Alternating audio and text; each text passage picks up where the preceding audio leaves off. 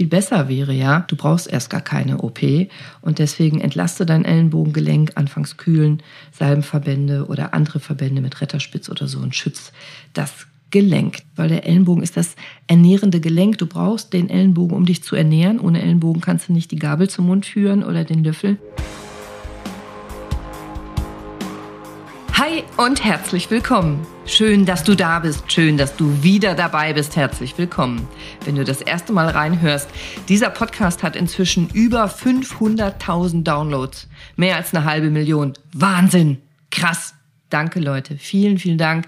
Und danke auch, wenn ihr kommentiert, wenn ihr mir eine Bewertung schreibt, wenn ihr mir Sterne dalasst auf Spotify auf iTunes eine gute Bewertung. Danke, danke, danke. Danke, dass du zuhörst und ich hoffe, du setzt jeden Tag um. Also du hörst nicht nur zu, sondern du machst auch was draus, setzt die Hausaufgaben um, wirst jeden Tag ein bisschen gesünder, denn darum geht's. Um Gesundheit, die kannst du nämlich lernen. Und heute geht's um ein Krankheitsbild, das hast du vielleicht noch nie gehört. Das ist aus meiner Sicht auch so ein bisschen stiefmütterlich behandelt. Nichts gegen Stiefmütter die Schleimbeutelentzündung des Ellenbogens. Ich sehe das gar nicht so selten.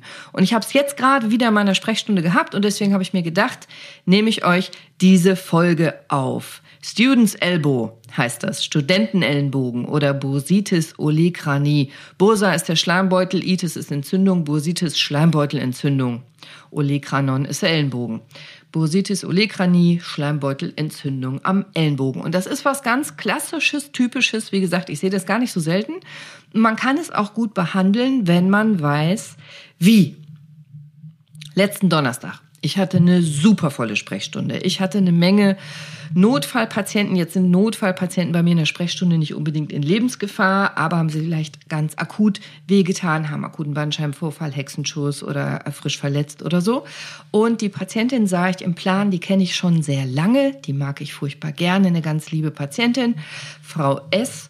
Ähm, Frau S hat aber auch viele schwere Vorerkrankungen und ist nicht ganz so einfach zu behandeln, weil ich da ganz viele Dinge beachten muss. Und die war für notfallmäßig 17 Uhr noch dazwischen gequetscht eingetragen. Oh, dachte ich.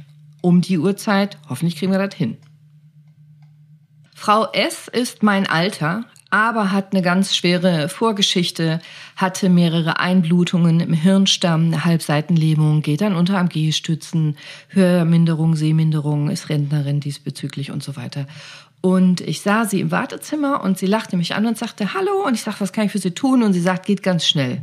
Ja, mh, mm, ah, das äh, habe ich nicht geglaubt. Und ich weiß nicht, vielleicht kennt ihr das, wenn ihr mal im Rettungsdienst gewesen seid oder davon gehört habt gibt so ein paar Sachen, die macht man nicht. Man stellt sich zum Beispiel nicht am Beginn eines Dienstes in die Ambulanz und sagt sowas wie heute ist ein ruhiger Tag, weil dann direkt zwei Rettungshubschrauber rechts und links von dir landen und dann geht aber die Post ab. Also das sind wir abergläubisch für Mediziner. Und sie lachte mich so nett an und sagte, geht ganz schnell und ich dachte, oh, bestimmt. Ähm, aber sie stand auf und sagte, nein, wirklich, ich glaube wirklich, das geht ganz schnell und zeigte mir ihren Ellenbogen, krempelte so den Ärmel hoch und ich wusste praktisch sofort, dass es eine Bursitis olecrani ist und sagte, Sie haben tatsächlich recht. Mega. Das freut mich. Das geht tatsächlich schnell. Kommen Sie mit. Ich sichere das kurz im Ultraschall und sage Ihnen, was wir tun können. Und dann sind das so Erkrankungen, nicht, dass ich Krankheiten mag. Ich mag Gesundheit viel lieber. Aber es gibt Erkrankungen, die mag ich gerne, weil ich da sehr schnell weiß, was es ist und was zu tun ist. Und das findet der Patient ja auch gut. Und da habe ich mir gedacht, Mensch, da müssen wir doch mal unbedingt eine Podcast-Folge drüber machen. Vielleicht hast du ja gerade eine Schleimbeutelentzündung, vielleicht sogar am Ellenbogen. Und dann hast du hier eine Menge Tipps, was du selber tun kannst und was vielleicht auch Unsinn ist. Und erstmal vorweg, das ist was harmloses. Das kann jedem passieren. Äh, du kannst unheimlich viel dagegen tun und noch viel mehr, dass du es gar nicht erst bekommst. Aber wenn du es hast, es ist harmlos und man kriegt es praktisch immer wieder hin. Und das erzähle ich dir alles heute in dieser Folge. Und auch warum es Studentenellenbogen heißt. Also, Jetzt nimm noch mal deinen Ellenbogen in die Hand und fass mal die Ellenbogenspitze an. Was fühlst du da? Ein Knochen, ne? Einen harten Knochen und da ist relativ wenig Weichteil drüber. Ein bisschen Haut, vielleicht ein ganz, ganz kleines bisschen Fett, meistens nicht. Mm, da hast du jetzt die Trizepssehne in der Hand und äh, von den Unterarmbeugern die Sehnen. Aber wahrscheinlich merkst du einfach nur spitzer Knochen und darüber bisschen Fleisch, dünne Schicht und Haut. Genau. So ist die Ellenbogenspitze normalerweise. Der Schleimbeutel, der liegt dazwischen, zwischen dem spitzen Knochen und der Haut, aber kann man normalerweise überhaupt nicht tasten. Merkt man gar nicht. Wenn du aber eine akute Schleimbeutelentzündung hast, dann hast du da eine richtig dicke Beule. Kann richtig fett sein, kann fast so groß werden wie eine Mandarine. Meistens ist es so entweder walnussgroß, das ist ganz typisch, oder ein bisschen größer. Meistens schmerzlos.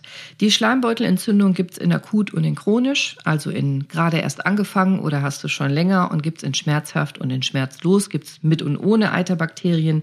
Das erzähle ich gleich nochmal ein bisschen strukturiert, aber vor allem hast du diese dicke Beule außen am Ellenbogen und die ist so typisch, dass normalerweise der Orthopäde direkt sagen kann oder ein versierter Arzt, was das ist.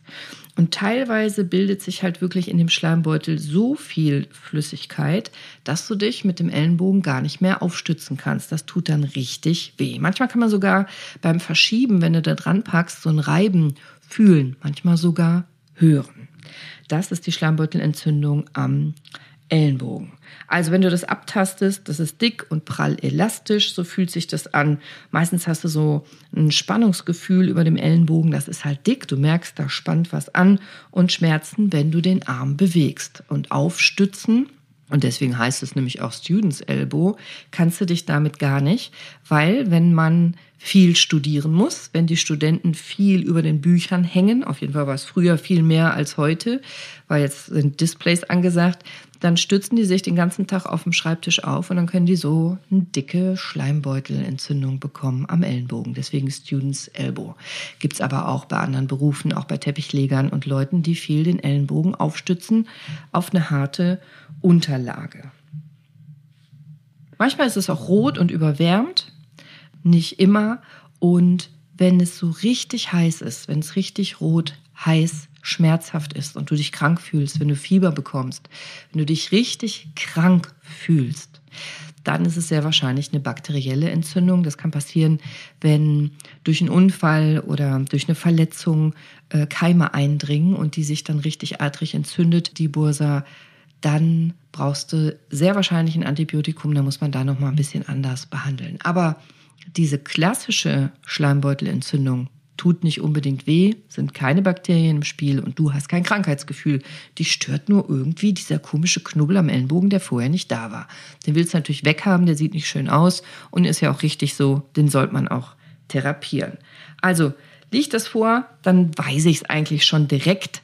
Aber natürlich untersuche ich dann nochmal den Ellenbogen. Das hat mit dem Gelenk selber nichts zu tun. Ich sichere also in der Untersuchung, dass das Gelenk frei beweglich ist. Kannst du beugen, kannst du strecken, kannst du drehen und den Arm Pronation, Supination nennen wir das, Umwendbewegung, Handfläche nach oben, Handfläche nach unten. Das sollte völlig problemlos gehen und der Schleimbeutel selber tut in der Regel auch nicht weh. Und dann mache ich einmal einen Ultraschall, weil ich dann erstens genau sehen kann, ob da nur Flüssigkeit drin ist in dem Schleimbeutel oder noch irgendwas anderes.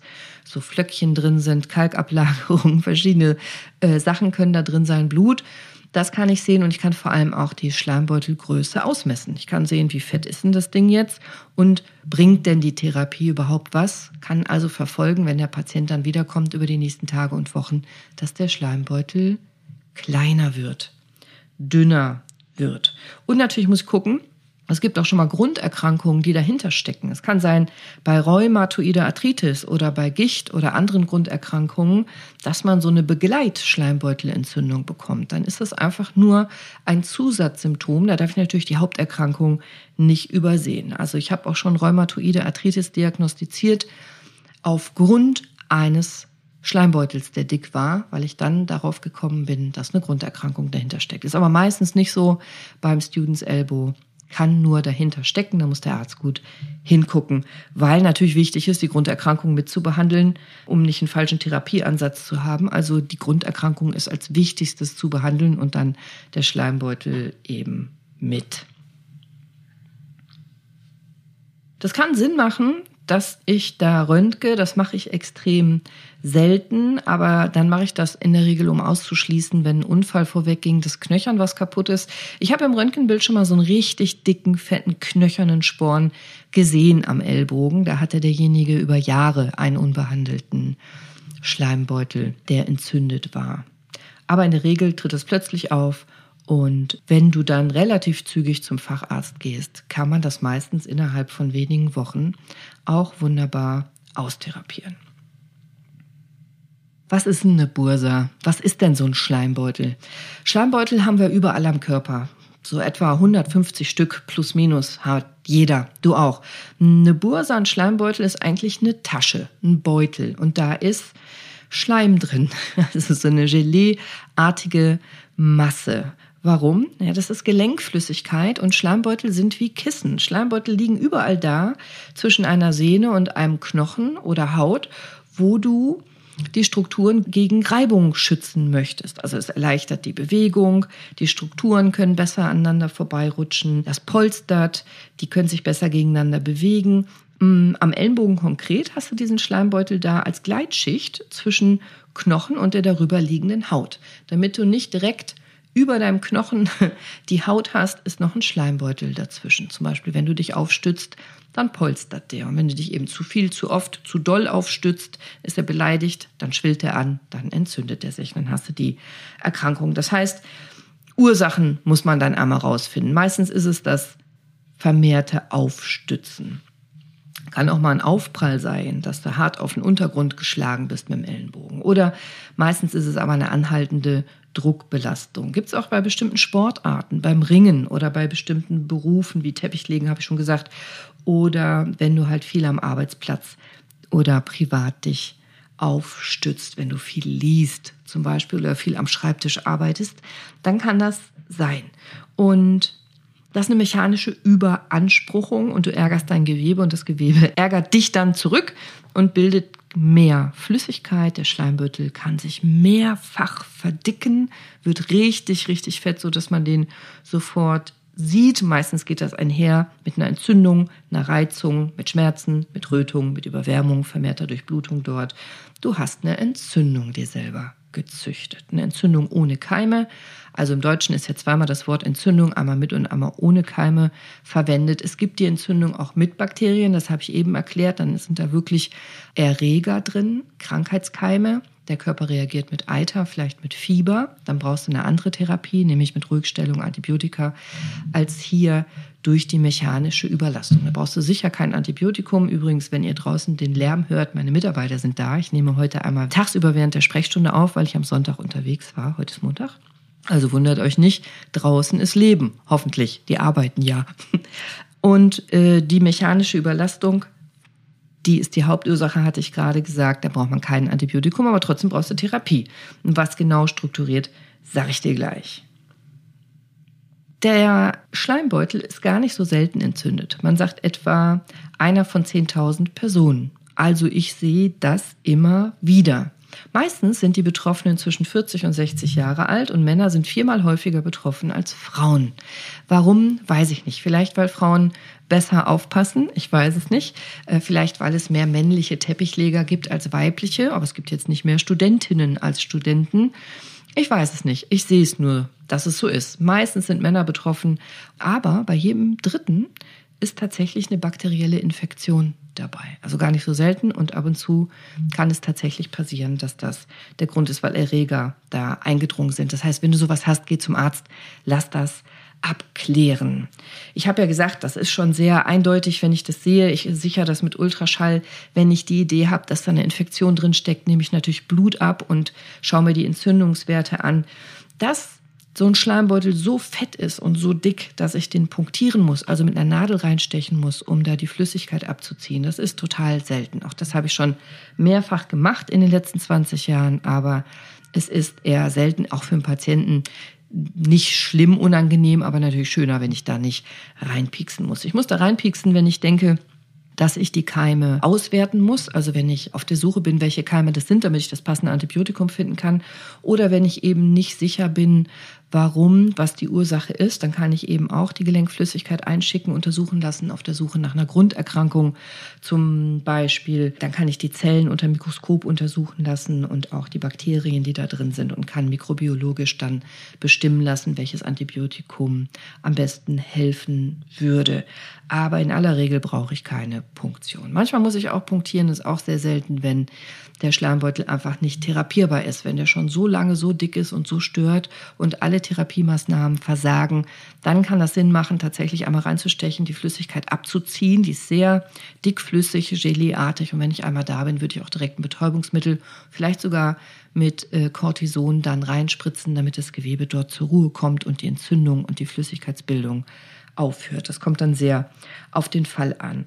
Mm, Kernspin macht in der Regel keinen Sinn außer ich plane vielleicht eine Operation, denn manchmal, ganz selten, hilft nur noch die Operation, wenn man es konservativ nicht in den Griff bekommt und dann will man einmal sehen, äh, wie groß ist denn die Schleimbeutelentzündung, ist da noch was anderes drin als Flüssigkeit, was man vielleicht im Ultraschall nicht sieht, gibt es eine Verbindung zum Gelenk selber und du willst auch eine Entzündung des Knochenmarks zum Beispiel ausschließen und dann kannst du die OP besser planen. Ist aber ultra selten, dass ich einen Kernspin machen muss. In aller Regel funktioniert die Behandlung so, dass der Patient erstmal schont, also ein bisschen abhängig von der Entzündungsphase, aber jetzt am Anfang, zweiter bis siebter Tag, akute Entzündungsphase, erstmal ein bisschen Ruhe reinbringen. Vielleicht sogar ruhig stellen, vielleicht sogar eine Schiene anpassen. Abschwellende Maßnahmen, also äh, kühlende Verbände, Salbenverbände, Retterspitz, Voltaren, Salbenverbände, Ibuprofenverbände, sowas. Eis kann helfen, also physikalische Therapie, Stromanwendungen. Ruhe. Den Arm nicht mehr ärgern zur Ruhe kommen lassen in den ersten Tagen, damit einfach die Entzündung aufhören kann, damit der Reiz rausgeht. Am Anfang macht es Sinn, wenn du den Ellenbogen kühlst, nach ein paar Wochen oder Monaten nicht mehr. Am Anfang macht es Sinn, dass du entzündungshemmende, schmerzlindernde Medikamente auch vielleicht einnimmst. Das wird dir dein Arzt dann schon verordnen, wie Ibuprofen, Diclofenac, äh, Celebrex, ähm, Sachen, die Entzündung hemmen und abschwellen. Und eben von außen arbeitest du mit den Wirkstoffen auch, als Salben zum Beispiel. Schützt den Ellenbogen vor Stößen, vor Druck. Und außerdem hilft es dir auch gegen die Schmerzen, wenn du sowas machst. Aber wenn dann die Entzündung weiter voranschreitet, wenn du den, die Schleimbeutelentzündung schon länger hast, dann nützen diese Maßnahmen nicht mehr so gut wie am Anfang. Deswegen macht es Sinn, recht am Anfang zum Arzt zu gehen. Ich sage gleich noch ein bisschen mehr zu der Therapie an sich. Einmal ganz kurz zu der Operation. Das brauchen wir echt selten. Weil, was macht man? Man schneidet den ganzen Schleimbeutel raus. Bringt aber nichts, wenn du die Ursachen nicht änderst. Also wenn du dich weiterhin ständig aufstützt, der Körper bildet in der Regel einen neuen Schleimbeutel nach ein paar Wochen und Monaten. Das heißt, diese Schleimbeutelentfernung, Bursektomie nennen wir das, Bursa-Schleimbeutel, Ektomie rausschneiden, Bursektomie, die nutzt dir nicht unbedingt was, wenn du nichts änderst. Manchmal müssen wir den rausschneiden, wenn das so doll entzündet ist, mit Bakterien verschmutzt ist, weil es ein Unfall war, weil der dir zerrissen ist bei einem Unfall, weil wir die Wunde sowieso öffnen müssen, spülen müssen, eine Drainage reinlegen müssen, äh, die Wunde sauber machen müssen. Dann entfernen wir den Schleimbeutel komplett mit. Aber nochmal, der Körper baut den in der Regel nach. Deswegen gibt es auch keine Einschränkungen oder Folgebeschwerden nach der OP. Du musst keine Angst haben, das ist eine ganz kleine OP. Der Schleimbeutel bildet sich in der Regel neu. Aber viel besser wäre ja, du brauchst erst gar keine OP und deswegen entlaste dein Ellenbogengelenk, anfangs kühlen, Salbenverbände oder andere Verbände mit Retterspitz oder so und schützt das Gelenk. Das kann tatsächlich, wenn das ganz akut ist, Sinn machen, dass du mal eine Woche in der Oberarmschiene, vielleicht in der Gipsschiene, den Ellenbogen ruhig stellst, weil der Ellenbogen ist das ernährende Gelenk. Du brauchst den Ellenbogen, um dich zu ernähren. Ohne Ellenbogen kannst du nicht die Gabel zum Mund führen oder den Löffel. Und wenn du Rechtshänder bist und hast den rechten Arm so entzündet, kann das wirklich Sinn machen, den mal ruhig zu stellen. Das mache ich ganz selten und nur wenn es akut ist, wenn es richtig akut ist. Aber manchmal, ganz am Anfang, kann das Sinn machen. Und dann wird es in aller Regel auch ganz schnell gut. Also mit Schonen und Kühlen und Entzündungshemmung und Entlasten erholt sich der dickfett entzündete Schleimbeutel schnell. Aber du musst die Ursache abstellen, weil wenn du es immer wieder machst, kriegst du natürlich immer wieder die Beschwerden. Meist hast du innerhalb von wenigen Wochen die Sache im Griff. Danach sind die Symptome im Allgemeinen verschwunden. Aber wie gesagt, die Rückfallquote ist hoch, wenn du nichts änderst. Was wir Orthopäden machen, wenn wir sowas sehen, ist neben den Dingen, die ich schon gesagt habe, oft eine physikalische Therapie, eine Stromtherapie, Stoßwelle kann helfen, Kältetherapie, Iontophorese, also Stromtherapie, wo wir mit Ionen arbeiten. Gibt es auch verschiedene andere Stromtherapien, auch Lasertherapien, wo wir entzündungshemmende Wirkstoffe in das Gewebe einbringen, weil das ist ja total unter der Oberfläche, direkt unter der Haut. Das ist super. An diesen Schleimbeutel am Ellenbogen kommen wir super dran. Kaltes Plasma, nicht-invasives physikalisches Plasma heißt das auch eine sehr, sehr elegante Methode, um oberflächennah, also direkt unter der Haut, entzündete Strukturen, Schleimbeutel, Sehnen, Sehnenansätze zu behandeln. Super, mache ich bestimmt mal eine eigene Folge drüber, finde ich ganz smart, dieses Plasma. Physiotherapie. Grundsätzlich kannst du in der Physiotherapie nicht so wahnsinnig viel hier therapieren. Also natürlich sind die umliegenden Strukturen wichtig, die kannst du weich machen, die kann der Physiotherapeut, die Therapeutin lockern und lösen, denn durch die Bursitis hast du oft eine Schonhaltung, hast ja Schmerzen, kriegst einen muskulären Hartspann, hast dich vielleicht über längere Zeit geschont und das macht wieder andere Beschwerden. Das kann der Physiotherapeut beheben oder verhindern. Also das umliegende Gewebe mit Querdehnung, Faszientechniken, Lockerung und so weiter bearbeiten, das hilft. Aber Physiotherapeuten sehen grundsätzlich diese Erkrankung leider sehr selten. Also ein befreundeter, sehr guter Therapeut, den ich schon lange kenne, liebe Grüße an dich, Marcel, der hat mir gesagt, er hat in den letzten zehn Jahren genau einen Patienten damit zugewiesen bekommen. Also Anzahl eins. Und da stand auf dem Rezept manuelle Lymphdrainage. Das macht aber keinen Sinn, weil die Bursitis, also die Schleimbeutelentzündung, das ist ein dicker, prall gefüllter Schleimbeutel mit Flüssigkeit drin, aber ohne Anbindung an das umliegende Gewebe. Das ist also ein in sich geschlossener Beutel, ein geschlossenes System. Und eine Lymphdrainage hat ja den Sinn, die Flüssigkeit, die zu viel da ist, zwischen den Zellen wegzudrainieren, wegzu therapieren. Also die Flüssigkeit im Gewebe, im Bindegewebe soll abtransportiert werden. Das Wasser soll raus aus dem Gewebe durch die Lymphdrainage. Äh, die Lymphknoten werden angeregt zu arbeiten und so weiter. Das macht keinen Sinn, weil du an den dicken Schleimbeutel gar nicht drankommst. Der ist in sich geschlossen.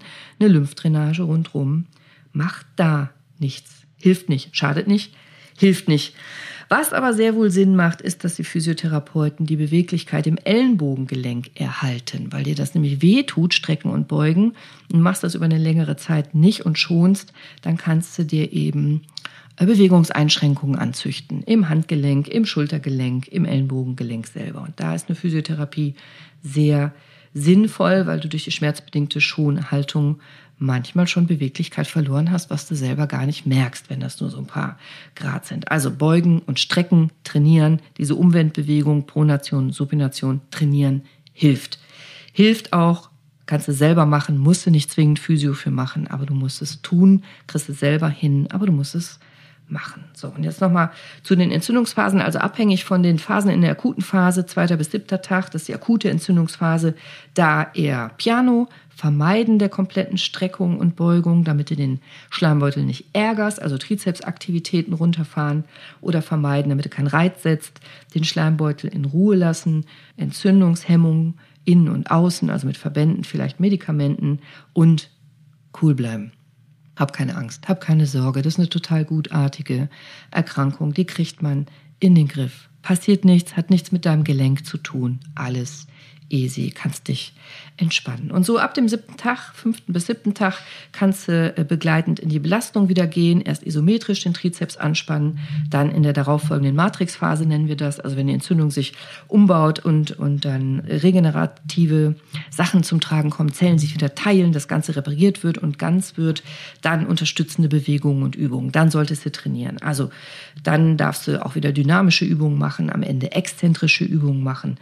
Also das Training könnte zum Beispiel so aussehen, dass du eine Stützaktivität trainierst. Also, dass du dich abstützt wie ein Liegestütz. Das machst du am Anfang an der Tür stehen, Hm, dann belastest du deinen Trizeps nur so ein bisschen, dann machst du es später in der Schräglage, dann hast du ein bisschen Körpergewicht dabei und dann im Vierfüßlerstand und am Ende im richtigen Liegestütz, da hast du dann die richtige Belastung auf dem Trizeps. Also du baust die Belastung über die Tage zunehmend auf, immer zum richtigen Zeitpunkt in der richtigen Phase. Idealerweise sagt der Physio dir das. Ähm, also in der Akutphase ganz wenig bis gar nichts und dann baust du auf, startest dann mit Ansteuerung, Aktivierung und am Ende mit Kräftigung. Ansteuerung, Aktivierung, Kräftigung. Und was passiert, wenn du es nicht behandelst? Wenn du nicht zum Arzt gehst, weil du nicht gerne zum Arzt gehst, was ich gut verstehen kann. Ich gehe auch nicht gern zum Arzt. Ja, wirklich gefährlich kann eine unbehandelte Schleimbeutelentzündung nicht werden. Also nicht im Sinne von Lebensgefahr. Aber ich habe ja gesagt, diese Reizungen, diese immer wiederkehrenden Reizungen, die machen was. Die können dauerhafte Schäden machen, weil du eine zunehmende Bewegungseinschränkung bekommen kannst im Gelenk. Weil der Schleimbeutel auch andere Stoffe bilden kann, dass es dickflüssiger, zähflüssiger wird, dass sich Verknöcherungen bilden können, Verknorpelungen bilden können. Und das heißt, eine verschleppte Schleimbeutelentzündung kann dafür sorgen, dass es nicht nur unschön aussieht, weil du für immer da so einen Knubbel hast, sondern auch, dass die Beweglichkeit in deinem Ellenbogengelenk eingeschränkt ist und auch vielleicht in den angrenzenden Gelenken. Und das kann dir deinen Alltag erschweren, privat und beruflich. Und es ist unsinnig, das zu tun, weil es gibt keinen Grund, diese Erkrankung zu ignorieren. Du kannst das komplett auskurieren und eine komplette Heilung ist hier auch wichtig, ist möglich und wichtig. Also mach's doch einfach. Was kannst du vorbeugend tun? Bewegen. Also nicht, wenn eine Grunderkrankung dahinter steckt, dann muss die natürlich äh, behandelt werden, aber die Vermeidung von Dauerbelastung, dieses mechanische Überlasten, das solltest du vermeiden. Also guck dir doch mal deinen Arbeitsplatz an. Hast du wiederholte Druckbelastung irgendwo auf dem Ellenbogengelenk? Was machst du denn privat? Stützt du dich oft auf? Vielleicht kannst du das ja abpolstern und schonen. Und Achtung, auch langes und häufiges Tragen von Ellenbogenschonern kann genau das hervorrufen, eine Bursitis olecranie, weil es immer fest fies an einer Stelle am Ellenbogen drückt. Also achte drauf, ob dir deine Ellenbogenschoner wehtun, wenn du die trägst. Und sorg dafür, dass du die passenden hast, dass die richtig sitzen und nicht eine Erkrankung hervorrufen, anstatt dich zu beschützen. Ich habe dir meine vier besten Präventivtipps jetzt mitgebracht für gegen Schleimbeutelentzündung. Also schau dir deinen Arbeitsplatz an. Ist der ergonomisch? Damit kannst du ganz viele Probleme vermeiden oder lösen. Guck doch mal, ob du da was tun kannst, dass du besser sitzt, eine bessere Körperhaltung hast, deine Gelenke irgendwie aktiv entlasten kannst. Also ergonomischer Stuhl, Sitzkissen, vielleicht so ein Schutzpolster.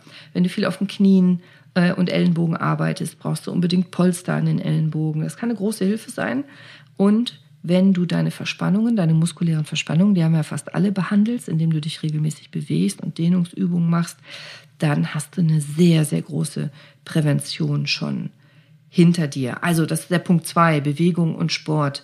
Bewegung, essentiell wichtig. Bewegung hilft dir. Also hilft dir nicht nur überhaupt und ähm, verjüngt die Gelenke und nimmt dir die Schmerzen, sondern beugt Schleimbeutelentzündung ganz konkret krass vor. Weil durch die Bewegung dein Körper besser durchblutet wird, besser mit Nährstoffen versorgt ist, ein besser Stoffwechsel da ist und dann kannst du eine Schleimbeutelentzündung meistens verhindern. Mach doch mal Sportarten, die du gut variieren kannst. Also mach doch mal was anderes. Also im Schwimmbad zum Beispiel nicht nur schwimmen gehen, sondern auch mal Wassergymnastik, Aquajogging, vielleicht bieten die noch andere Sachen Sachen an oder versuch mal Radfahren, Yoga, Muskeltraining, Klettern, Bowling, Tischtennis, alles Mögliche, was dir Spaß macht, was Alternativen sind, dass du dich regelmäßig bewegen kannst, ohne dass es so langweilig ist. Also das erste war der ergonomische Arbeitsplatz oder wenn du privat viel am Rechner oder am Buch sitzt, äh, da mal gucken, ob du was polstern kannst, dass du richtig und gut sitzt. Das zweite war Bewegung und Sport. Dritter Tipp Mach mal geplante Pausen, wenn du weißt, das ist eine monotone Arbeit. Also wenn du weißt, du musst jetzt raus in den Garten und mehrere Stunden dieselbe Bewegung ausführen, stell dir einen Wecker und plan dir Pausen.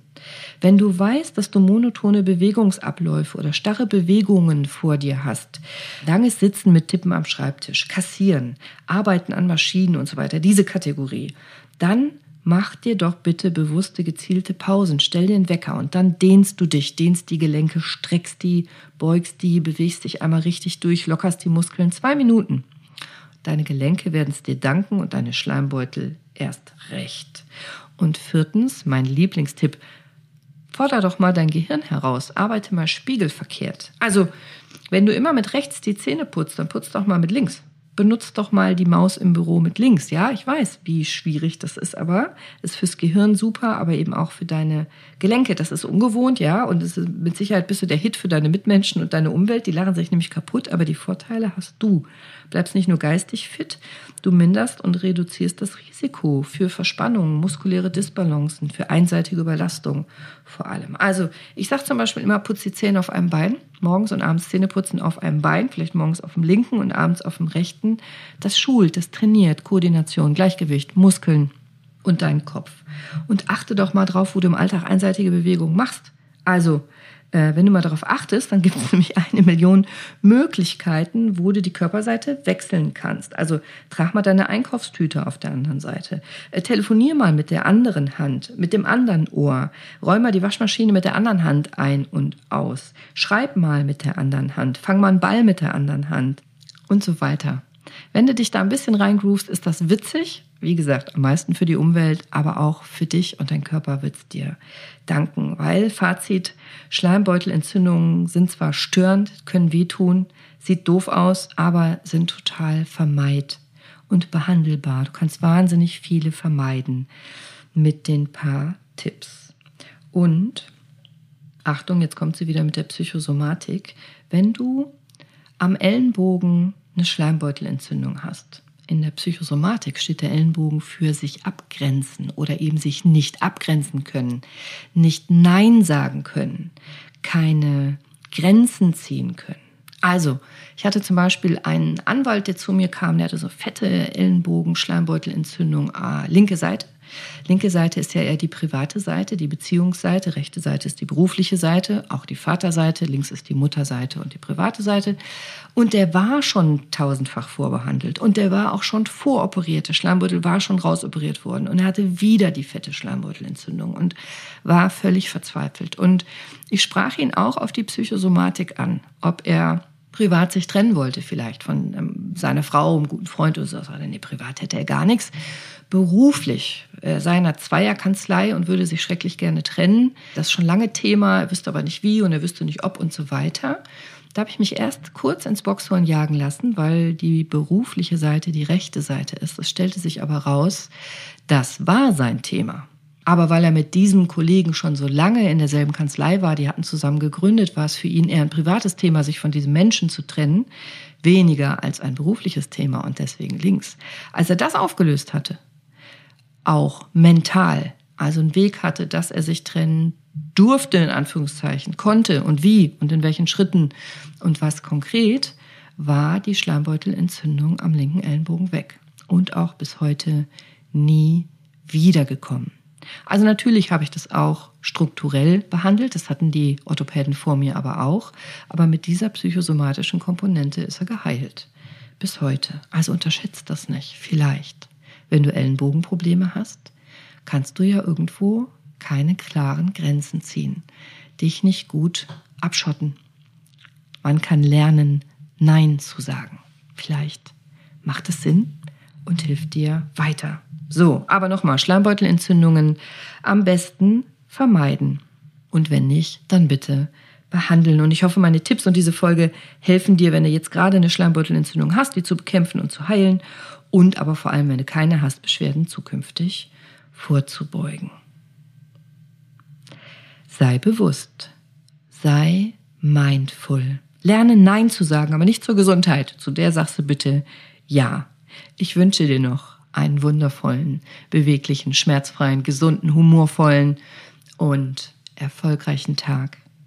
Mach's Beste draus. Und eine Hausaufgabe nimm doch bitte mit. Zum Beispiel guck nach deinem Arbeitsplatz und kannst du irgendwo deine Haltung noch verbessern oder stell dir einen Wecker, wenn du häufig gleiche Tätigkeiten machst, wie tippen oder mit der Maus arbeiten. Das würde ich feiern. Und schreib mir, wenn es dir geholfen hat. Deine Cordelia. Ciao, bis nächste Woche.